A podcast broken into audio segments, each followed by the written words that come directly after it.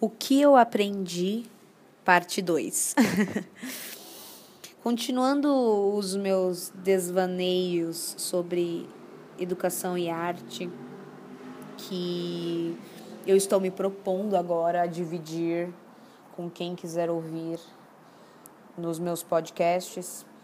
Uh, eu quero falar hoje sobre o respeito dentro de um, de um processo de aprendizado aqui no Espaço Vivarte, eu tenho uma escola que ela é uma escola de pesquisa e projetos em artes.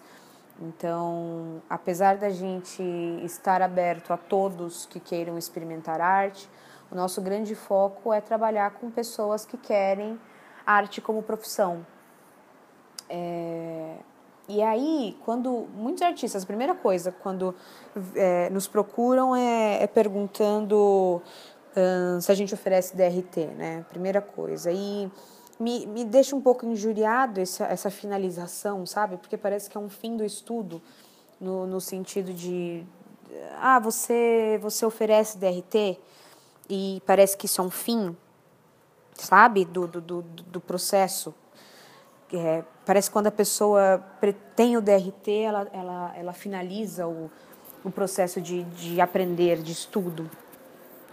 E aí por isso que, que a gente, a gente desde o do processo que abrimos o Espaço Vivarte, a gente levanta a bandeira do, do não formação e de aprendizado, aprendizagem contínua, né? do aprendizado do dia a dia, enfim.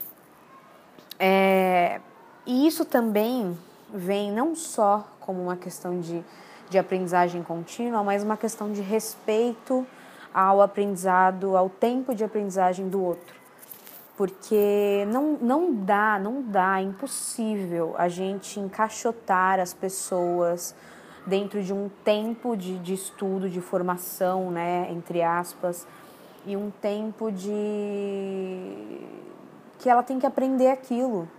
Para cada pessoa é um processo, para cada pessoa é um tempo, cada pessoa é um universo diferente. Então, cada vez mais eu acredito no no, no, no olhar individual dentro do, do processo de que uma escola deve abordar.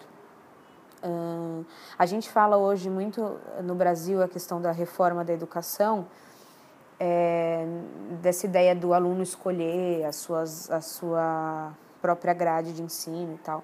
Mas isso parece tão banal o, o jeito que é abordado, no sentido de, ah, você pode escolher o que você quer estudar.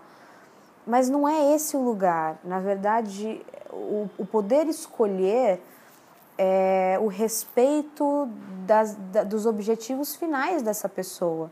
É esse o lugar e não você pode escolher e ah, tá tudo bem, sabe assim? E escolha o que você quiser como se se fosse jogado. Não é esse sentido. Precisa ser enxerg... a, precisa, a pessoa precisa estar preparada para saber escolher.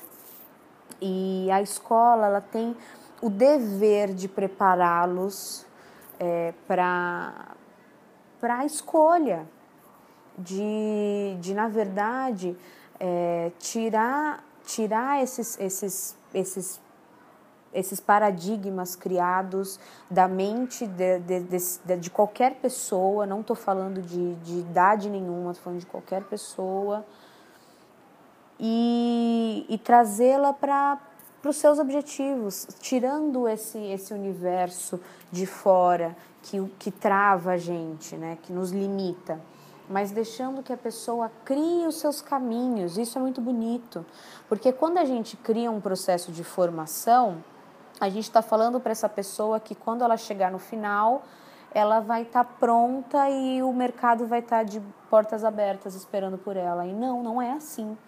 A gente sabe que não é assim. A gente sabe que depois que a gente passa por um processo de formação em, no que for, a gente tem mais um processo de se encontrar no mercado, né? Enquanto a escola, ela, ela deveria estar junto nesse processo, é, estar junto no processo de, de de colocação no mercado e de um lugar que a pessoa esteja para discutir sobre isso, discutir os seus, os seus caminhos, os seus processos, Então, esse respeito com, com o indivíduo, cada vez mais, para mim, é, vem como um, um, peso muito grande de não, não fechar a, a porta da educação por um, um, único, um único método, um único caminho, porque cada um tem a liberdade de escolher os seus próprios caminhos.